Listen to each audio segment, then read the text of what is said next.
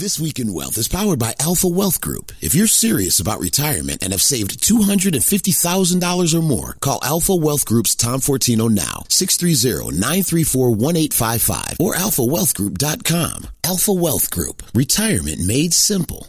Hey, good morning, Chicago, and welcome back to the third year of This Week in Wealth. Tom, we're starting our Wow. third year together. Wow. I know. That's that's. Think of all the, the tens of thousands of people we've helped on this show. I, I guess that's a testament to the time because I just flew by. So there Yeah. you go. Flew by. Spending Well. time with you. I'm Ilyce Glink. I'm the CEO of Best Money Moves, my financial wellness company. And I'm Tom Fortino, uh, the founder and principal of the Alpha Wealth Group right here in the Chicagoland area. So, if you want to talk with us, uh, ask us a question. If you'd like Tom to do an x ray of your portfolio, 630 934 1855, or you can go to alphawealthgroup.com. All right, so let's dig in, Tom, because you have warned us about the downsides of one of the staples. It's really become a staple of a 401k, the target date fund. Now, a mm-hmm. target date fund is an asset allocation formula that assumes you will retire in a certain year and adjusts its model as you get closer. Mm-hmm. Right? Is that pretty Yep. much? That's pretty much it. That's pretty much it. I'm not a huge fan. What do you think about them? Well, I think you have to be careful with target date funds because 401k plans, employer plans have a lot of regulations of how they're structured. And part of that are these default funds to say, look, we want to make it easy, as easy for the participant as possible. One of those things is to say, just figure out a date you think you're going to retire and pick a fund. And so, yeah, on the one hand, it's nice, but on the other hand, we have to be careful where we don't just become passive and not really understanding what we own. I'll give you a couple examples. First of all, so target date funds, you know, you see them in probably most people are familiar. They see the 2030, the 2035, the 2040. So that's a date. And so the farther out it is, the more in equity or the more risk it has. The shorter it is, the less, you know, risk you have, the more it's going to be in fixed investments. A couple issues I take, you really want to look under the hood with these things. A couple things. Number one, which you may be surprised if 50% is in equities, a lot of times half of that, or maybe a little less than half, is in international. Are you aware of that? Um, do you know what is in the fixed? So really, it's just really a fund of funds. And so it may not be what you think. And so you really want to kind of take a deeper dive into knowing what's in these funds because they may not be what you think. And also, they may have more risk than you think. All right, well, so here are the two things that I don't like about target date funds. Number mm-hmm. one, it makes an assumption about when you're going to stop working, so it adjusts and reverse engineers the fund based on that. You know, and they encourage you to pick like when you're going to be 65 years old, but I think a lot of people, if you're in your 30s, I think you'll be working past 65 because I think you're going to be a knowledge worker and you're going to be able to. So, you know, to me, that's one issue. The second issue is when you said fund of funds, you know, you're just paying fees on top of fees for a target date fund. I find them to be a little on the expensive side. Do you think that's true? You know, there can be. You have to, again, be aware of that to, because they're offered by a number of different companies. And so, you know, again, this is why it's important to understand what exactly, um, you know, they consist of. Vanguard offers them, T. Rowe Price offers them. There's just all these different companies. And so I, I would say anyone that has a target date fund really take this, you know, as a call to action to say, I want to see what, first of all, what my expenses, is as you're saying, Ilyce. Also, what exactly does it consist of? I see it's 2030, a 2030 fund. Okay, what does it own? You really need to know that. Let's say somebody doesn't want to use a target date fund. What would you suggest to somebody who is trying to think about retirement? Uh, these are supposed to be easy button funds, right? You kind of push it and you're done. You just shove it all in there, trust them to do the right kind of asset allocation. But what if you want to do more yourself? What would you recommend instead of that? Well, that's again what I say with, with these funds. You have to be careful because you kind of just fall in the trap saying, I'm all set. It's 2030 fund or whatever it might be. Most 401k plans, I, I'll make a couple comments here, but 401k plans, you know, typically, as you know, offer maybe 30 different options. Some less, some maybe a little more, or 20 options. But try to customize the plan because these don't take into account anything else you have going on in your life. They don't take into account anything uh, other than what your income is going to be, what your spouse has, any of these other things. I think it makes more sense for you to sit back and create your own strategy within the 401k. That's what I would tell you to do. Build your own portfolio. it's not as hard as it may seem. You can do it, and then it makes more. It fits more with what you're trying to accomplish. And if you have investments outside of the 401k, you can create it. So we've talked about this before, at least you don't want them overlapping. Maybe they complement. You might have some assets in a brokerage account that are a little more risky and so you complement with with what you have in these this is how you start to create a, an investment plan all right so you know as i know you're big on the whole retirement roadmap and the x-ray mm-hmm. of your retirement plan and i think that those are very useful tools when you're evaluating something mm-hmm. like a target date fund i wonder if the target date fund if let's take the reverse side is there a place for a target date fund or are there just better cheaper choices out there? Is there ever is there ever a time when a target date fund is just a you know hit it and forget it? Here's what I would say. If you're investing, I'm never going to be critical of someone putting money away and putting them in investments and putting it into a 401k. That's terrific. But I would say in almost any case, it's very, I can't think of an instance where I would suggest a target date fund. So for people out there that have 401ks that are investing, and I had someone the other day, I said, you know, they sent me, here are my offerings. Let's design a portfolio within the, your 401k we can do that. And so that's something I would help people with. That's what I would say. I would say construct your own investments inside it because now you become a little more proactive, you could become a little more engaged, and you certainly know what you own. I love that. I love that idea that you could take your 401k options and hand it over to you and say, okay, this is what I have to work with. What are my best choices inside here? Because I remember when I was setting up the 401k plan, and we use Vanguard, you know, mm-hmm. full disclosure, both because it's incredibly efficient financially, but it mm-hmm. also is incredibly efficient price wise there's 30 funds that are part of it. And we did include a couple of the target date funds, but I pushed them out way you know, I was like, sure. oh, what's your farthest date? It wasn't 2030. It was like, I don't know, 2080 or something. Sure. Um, I, I, don't know if it was 2080. They, they, may not have that yet, but but the point was I picked the farthest ones they had. But then right. there was all these other like 25 other things, and so my employees came to me and they said, "What should we invest in?" And I said, "Well, you know, I can tell you what I think everybody generally should invest in, but I don't want to tell you specifically. I'm not your financial advisor. You've got to make these decisions on your own. You've got to hire somebody. But of course, if you want a total stock fund and a total bond fund, and a, you know what I mean, those mm-hmm. funds are easy to recommend because it's sure. everything,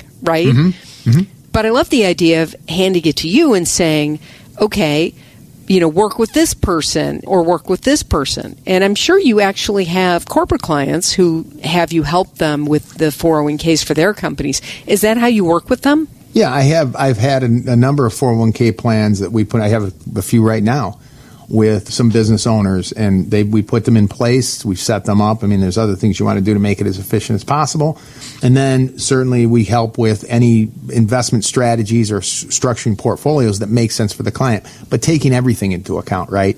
Yeah, what they're trying to accomplish, when they plan on retiring, what other income they have, and so on and so forth. All right, we're going to hold it there, and we're going to take a short break. when we come back, text us, call us, 630-934-1855, or go to alphawealthgroup.com. You're listening to This Week in Wealth on 720 WGN. Hey, everybody, welcome back to This Week in Wealth. I'm Ilyce Glink here with Tom Fortino. Our number where you can call or text with your questions, and I encourage you to do that. Join this conversation, 630 934 1855. Or you can always go to alphawealthgroup.com if you want to talk to Tom one on one. That's the place to go. Set up an appointment and leave your question there. All right, Tom, we were just talking about sort of fees and target date funds and how expensive they are. And I, it really, when we were at, at the commercial break, we started talking about just how much are retirement investors paying in fees. So I had just read this article that talked about how people who have literally walked away from or decided against working with a financial advisor because they felt the fees they were going to be charged were excessive. Mm-hmm. So I'm wondering if you can explain, without getting too much into the weeds, but maybe give us a few examples of how you're paid by clients and how you help people sort of manage the cost of managing their money. Mm-hmm. Well, I would just make a comment about fees. It's always, whenever you pay a fee, it always comes back to what is the value for getting, because what you're getting for that. In the absence of value, that's a problem, right? Sure. So when you're, yeah. So, I mean, I don't, you know, you should always be aware of your fees, always, and they should be simple, right? So, for example, I know some people in this industry because I'm an investment advisor rep. What does that mean? That means we're fee based and we can manage portfolios for a fee. So, you know, mine is straightforward and simple. It's a, the, you know, you have a fee, that's it. There's no trading fees, there's no additional fees. They don't have to look for fees. If you use stocks and ETFs, stocks have no fees, you know. So, what I find sometimes in this industry is, and, and it's not an indictment of anyone, just sometimes you have to be aware of this that, you know, you may, the person may say, well, I'm going to charge you 1%. But then underneath there, there's a strategy that charges another 1% and you have to really be care understand that. That's why you know just ask say what mm-hmm. exactly and then but sometimes you don't know that when they say well yeah i'm charging you 1% that may be true but is someone else charging me too? I saw one where i went through this which to me i mean again maybe it's worth it. I don't know. But i saw you know in someone's statements they were charging a fee to manage the account then they were charging a financial planning fee and quite frankly my opinion was when i looked at this person's what they had done for them I was like, he's charging this person's charging another fee on top of their. Are you aware of that? And I don't know if he was or wasn't, but you see that too. So you really you want to be. Hopefully, people are being transparent, but you really want to understand these fees. So I have to tell you, it's sort of interesting. I had an experience with a financial planning group. I don't know, maybe it's 10, 12, 15 years ago now. And they handed me a big, thick book, and and as you you and I have discussed many times, I know enough to be dangerous. So I'm I'm probably a financial advisor's nightmare client, right? I mean, just to be fair. no comment. No, I'm just kidding. I'm sure you're not. no, no. I, but I but be, but because I I can ask questions and I can push people to Sure. you know, no, un- you know uncover the questions to ask. Exactly, and and a lot of times people who, if they have something to hide, they don't like financial journalists coming into their face, right? Because it's so much easier to just hand you a big thick binder that supposedly sure. is your roadmap. And say, well, this is what your eight thousand dollars that you just paid me covers, and you need to update this every year. And so next year I'll pay, charge you another eight thousand. And I just looked at him and I said, I'm not sure you've de- delivered value here. Mm-hmm. And I already know all this. Like, what have you? what else are you going to reveal, or what is the you know the future? I think that sometimes we you know people don't know what to ask and they're afraid to sound stupid and so they don't ask yeah. questions especially when it comes to fees mm-hmm. and so mm-hmm. what do you think is a best practice when you go to an advisor and you start you know to make people feel comfortable enough so you can talk about fees well, I think you know what I try to do in in the initial meeting when I meet with someone is think about what questions are in their mind. I want to try to answer as many questions that they may have sitting there, so they don't walk out of here and say, "Okay, what about this and what about that?" And I don't know if you really answered this. So that's something that we should really come up in the first meeting and a discussion. If the person doesn't ask you, you should offer that information. And so I do. I talk about this is how it works now and for anyone who's listened in the past knows we talk about everything from estate planning to tax planning to all these different things that we do as a firm. You know, when I'm helping people with their tax planning or doing some, giving them ideas, there's no additional fees for anything else. It's very simple and transparent. So that's what I would say. Don't ever be shy about asking what the fees are. You should know that. You're, you're, you're they're obligated to tell you, and you have a right to know these things and it just makes for a better. There's never that question of am, am, is everything up front here. So that's how I approach it. It just makes for a better relationship because then it's more open from there going forward, and it makes for a better client advisor relationship on all other topics. Yeah, I think you know people. There are two ways to go, right? You can hire somebody at on a flat fee, and some people will work with you that way, and they're mm-hmm. perfectly happy with it. And then if you yeah. end up buying other things from them down the line. They may make a commission on those. They should disclose that. I agree. So if, so if somebody says, you know, I can sell you a life insurance policy or I can sell you a long term care policy, it's fair to ask, how much are you going to get from that? Mm-hmm. And really have an understanding of, of what those costs are. I also think if you have more assets, it is absolutely fair to pay a little bit more for that. Even if you know, your perspective is, well, instead of buying a hundred shares of this stock, maybe they're just buying ten thousand. mm mm-hmm. Okay, there's still more work involved, right, Tom? I mean, don't you feel like it's not all the same if it's an, a million dollar portfolio or a hundred million dollar portfolio. There's probably different things that go into it. There can be different things that go into it as far as getting into more advanced planning with someone. And that's a whole huge conversation about, you know, when those other issues come up. Now, there can be fees for other things, but, you know, when it comes to managing portfolios, for the most part, it's just all things being without getting uh, that complicated with it you know, there it's just like with mutual funds. There's typically, or there used to be when there was, I guess there still are there. Mutual funds are so passe anyway, in a certain way. But you know, there were these. What, We're going to come back to that comment. I shouldn't say that. There's still good mutual funds out there, but. Um, you know, there's what we call they call break points, where okay, if, if it's a half a million dollars and under, or two hundred thousand and under, you you you know you may pay one point two percent, and then if it's a million, it's one percent. So that's pretty common in this industry because you know, managing the portfolios, not including all the other advanced planning that might be necessary, those fees typically can go down as the assets go up. The percentages go down, the total amount you pay is more. It could be, yes. It that could, could be, be true. It could right. be, yep. It could be. All right. That's true. Um, 630 934 1855. Uh, we're going to take a short break, and when we come back, we're going to talk about how to diversify your income. We've talked about diversifying portfolios. Now we're going to diversify income, um, and Tom's got some suggestions on that as well.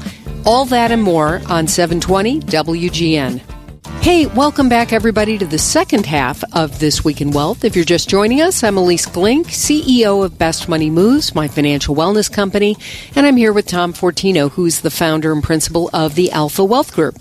You can reach us at 630-934-1855. That number works if you want to call or text your question or comment. You can also go to alphawealthgroup.com take advantage of all the cool information on the website that Tom provides and either leave a comment or question there or set up an appointment.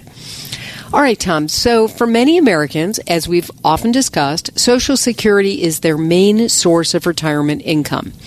Now, SmartAsset, which is a, a really interesting online portfolio company, I think is the best way to describe it.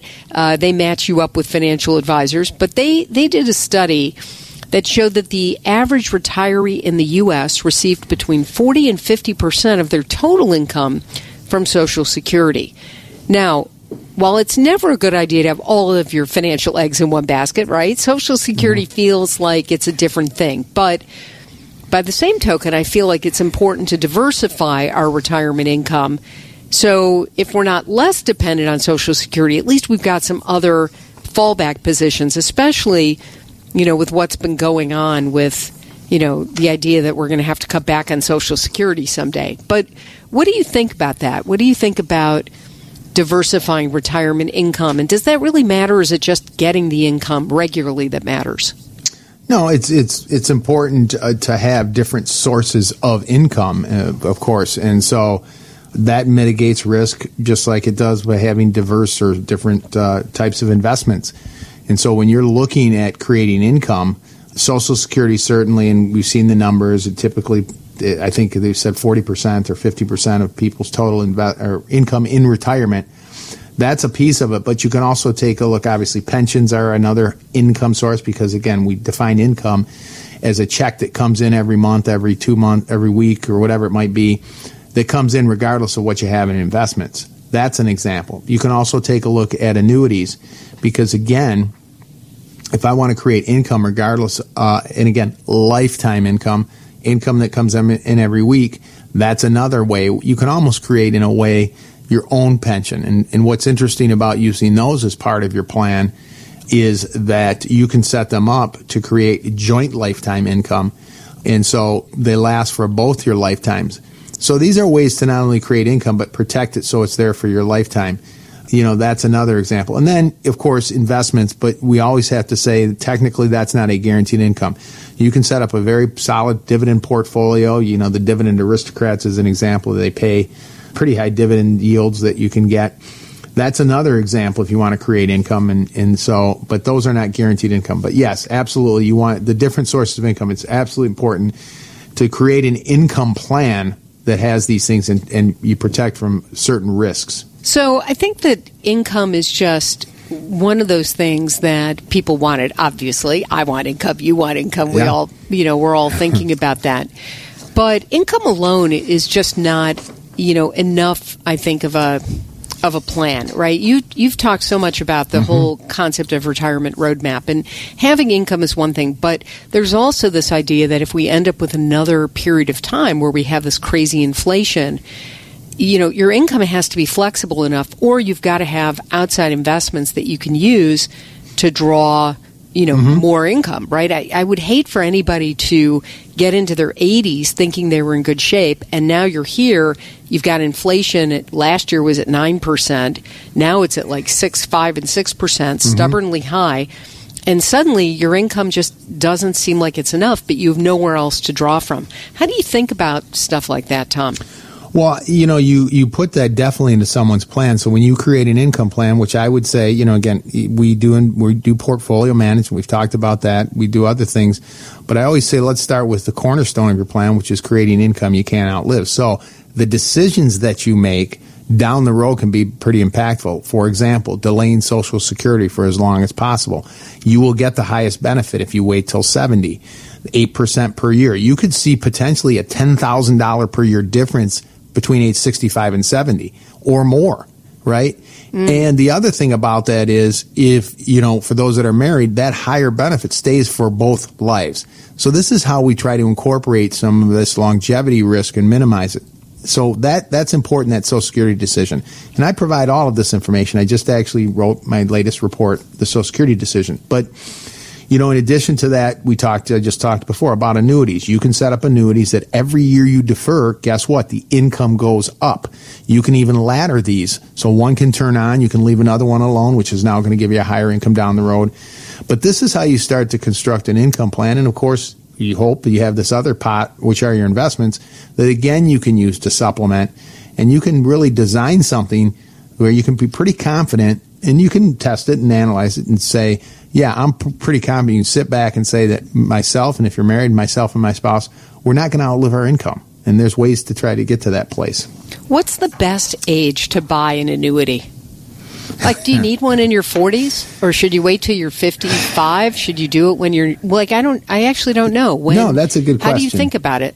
Well, I, I would shy away if you're in your 40s. I mean, everybody's different, and I guess maybe someone would have a different opinion or depending on how comfortable you are.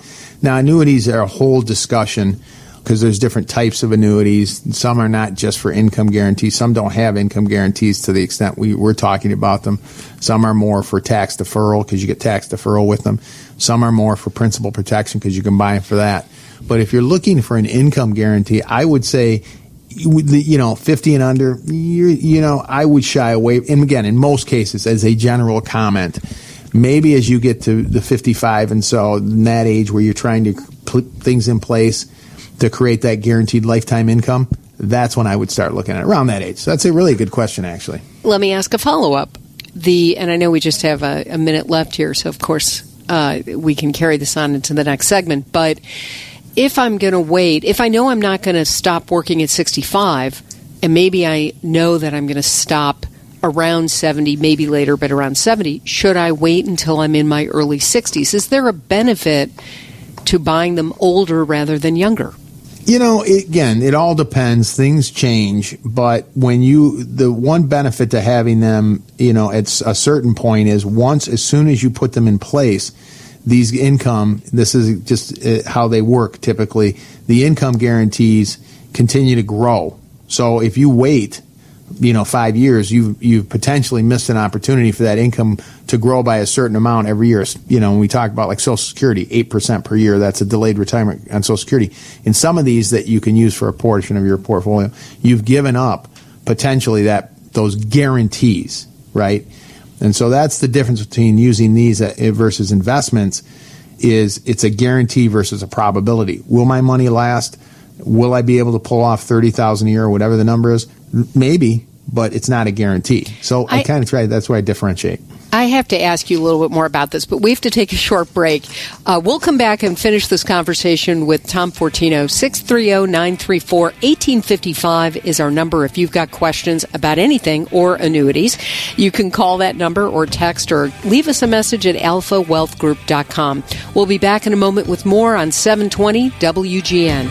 Hey, welcome back, everybody, to This Week in Wealth. I'm Ilyce Glink here with Tom Fortino. You can call us or text us 630 934 1855 or go to alphawealthgroup.com. So, Tom, I just want to follow up on what we were talking about with regards to annuities. So, I had mm-hmm. asked the question, what what is the right age to buy one? And you said it depends on on where people are. And then I asked, well, are you better, you know, waiting if you're not going to need it and need the income? You're not going to stop working until, say, 70. Mm-hmm. You know, should you wait till you're 65? And you said, again, it depends on the type and all these different things. But I want to get at this question because what you said at the end was so interesting. You said, well, if you bought it at say 60 but you don't need it till 70 you would miss out on those years of appreciation could you explain how that would work well, what I mean by that is when you put these in place, right, the way they typically work, and these are general, I'm giving you general comments how most of them work. And I want to be clear too about one thing. The, the, account is, in the ones I'm talking about, the money that you put in is still invested. You still have what I like to call a walkaway value if you choose to take the monies out. Or if you don't go through it, it goes to your children and grandchildren. You don't give that up. But the point is, once you put it in, the income benefit will grow every year. The ones I'm talking about, every year by a certain percentage guaranteed. And so if you wait to do it, you know, if it's going to grow, if the, let's say it's just like a, like Social Security, it grows by 8% per year, your income benefit. Well, if you don't do it at 60, it's not growing at all. You're planning on waiting and going down the road to invest that money, but you've lost all those years of it, that income benefit growing guaranteed every year. So that's what I mean. You can put it in place to say, I know I'm going to, you know, to use it down the road. That's typically what makes sense. All right. So your choice is you keep investing the money somewhere and hope it grows X percent. There you go. And or you buy the annuity and then they grow it for you at X percent.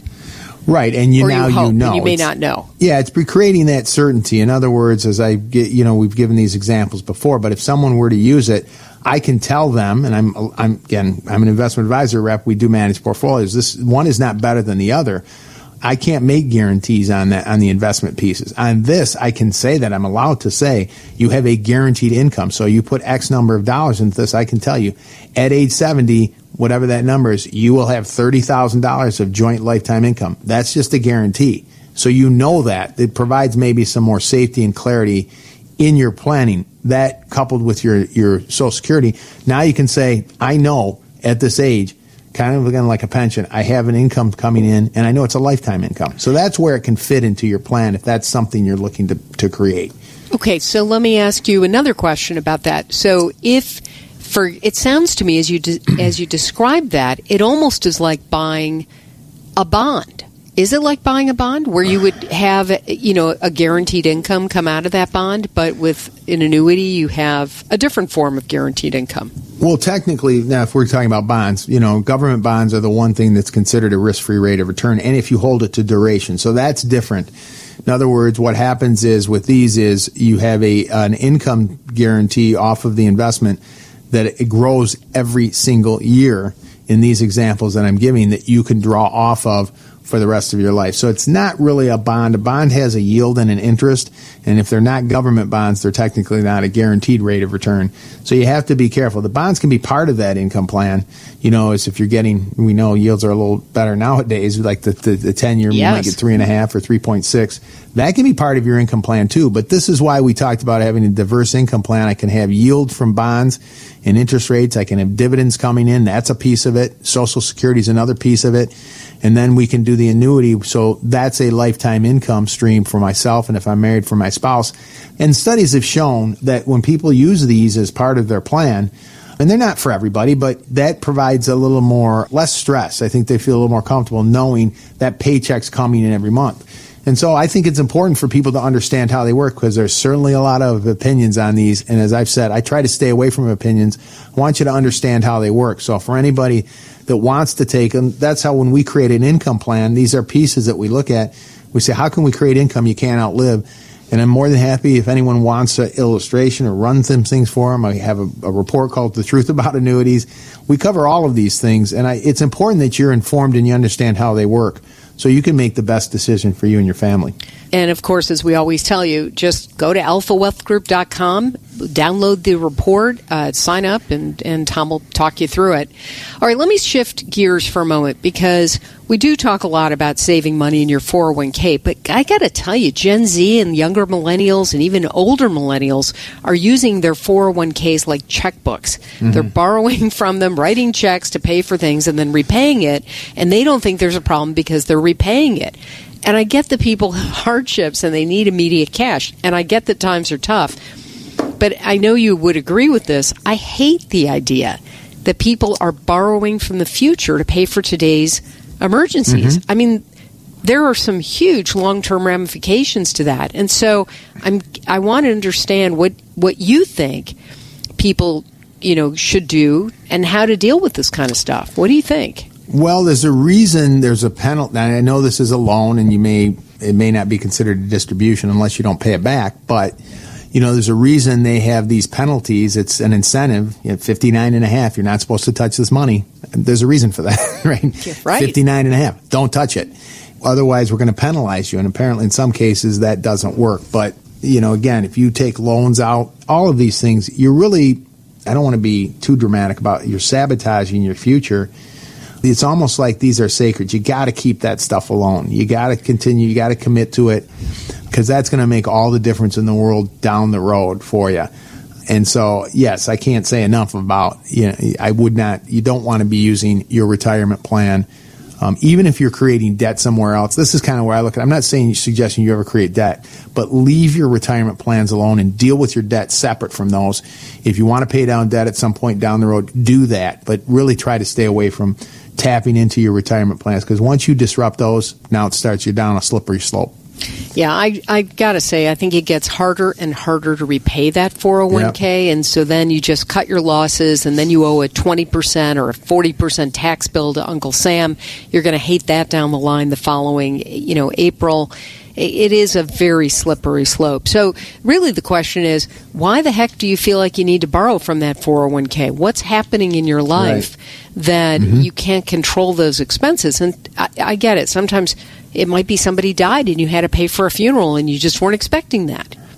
Or it might be that, you know, I've seen people do it because they want to go to the Bahamas on a trip. And I'm yeah. like, you don't no. need to go to the Bahamas. Nobody needs to go to the Bahamas. No, you definitely don't need to. So, there to me, this is a, you know, you've really got to take a long, hard look at what's going on with your expenses. And just yeah, it's always about paying yourself first too, right? That again, that's that's the discipline. And I just you've seen it, I'm sure. At least all of a sudden, 10, 20 years down the road, I always say to people, you know, they've got a few hundred thousand, and it's like this didn't happen by accident was diligence. It was, you know, you committed to it, and all of a sudden, why it, it really can be impactful. Yeah, it can. And, you know, and I had this question on the air, uh, you know, a couple of weeks ago when I was filling in uh, for Jon Hansen on Your Money Matters. What percent should I put into my 401k? You know, how much money should I be saving? And we always say, you know, first is you save to the level of the match. If you get free match yeah. from your employer, that is number one what you do, whether that's 6%, 4%, 4% up to 20000 You know, the next thing is you save the maximum you can in a 401k beyond the match. Because it's right there, it's super easy, you can go and do that. But overall, my perspective is 15 to 20% of your take home pay should be put away. Now, you could try doing it for gross. I mean, for years, Sam and I saved 20, 25% of our gross. Mm-hmm. And the, that was in the, the lean years and that was in the good years. Mm-hmm. We just always put it away. You got the tax deduction for it. But even beyond that, we were investing. I think those are the right numbers. What do you think? Yeah, I think those are the right numbers. I think we have to. We were talking about target date funds in the past and how they work, and you know that's all part of it. But I know it's tough. But understand the what these offer you. Number one, there's some of the highest contribution levels out there. Twenty two five if you're under age fifty, thirty thousand a year if you're over age fifty. Not many other plans out there where you can put that much money into a plan. Either tax deferred or tax free. There's also Roth 401ks. So there's so many layers to how you really take advantage and maximize this retirement plan that's available to you. If you have it available to it, really take the time. Call your 401k provider First of all, ask them what I, what am I contributing? Can you up it by one or two percent? Number one. Number two, what is the match? A lot of people don't understand, and I get it gets a lot complicated. Number three, what is my? Do I have a Roth option? And maybe I want to start putting more money into the tax free piece of it. We talked about understanding your investments. Really take advantage of this piece of your retirement plan because this is a vehicle that can really be impactful in your retirement. Well, we are out of time. Uh, as always, it's too soon mm-hmm. to cut off these conversations, but you can continue with your money and Tom uh, at alphawealthgroup.com. Just leave him a message, and I know that he'll be happy to get back to you, or call 630 934 1855. I hope you have a great week, and we will talk to you again here next week on This Week in Wealth on 720 WGN. Tom Fortino is an investment advisor representative of Retirement Wealth Advisors, LLC, and SEC registered advisor. Alpha Wealth Group, WGN, and RWA are not affiliated. Exposure to ideas and financial vehicles discussed should not be considered investment advice or recommendation to buy or sell any financial vehicle. This information should not be considered tax or legal advice. Individuals should consult with professionals specialized in fields of tax, legal, accounting, or investments regarding the applicability of this information for their situation. Past performance is not a guarantee of future results. Investments will fluctuate and when redeemed may be worth more or less than when originally invested. Any comments regarding safe and secure investments and guaranteed income streams refer only to fixed insurance products. They do not refer in any way to securities or investment advisory products. Fixed insurance and annuity product guarantees are subject to the claims paying ability of the issuing company and are not offered by retirement wealth advisors. Insurance and annuities offered through Alpha Wealth Group, licensed in Illinois. Tom Fortino and Alpha Wealth Group are not affiliated with or endorsed by the Social Security Administration or any other government agency.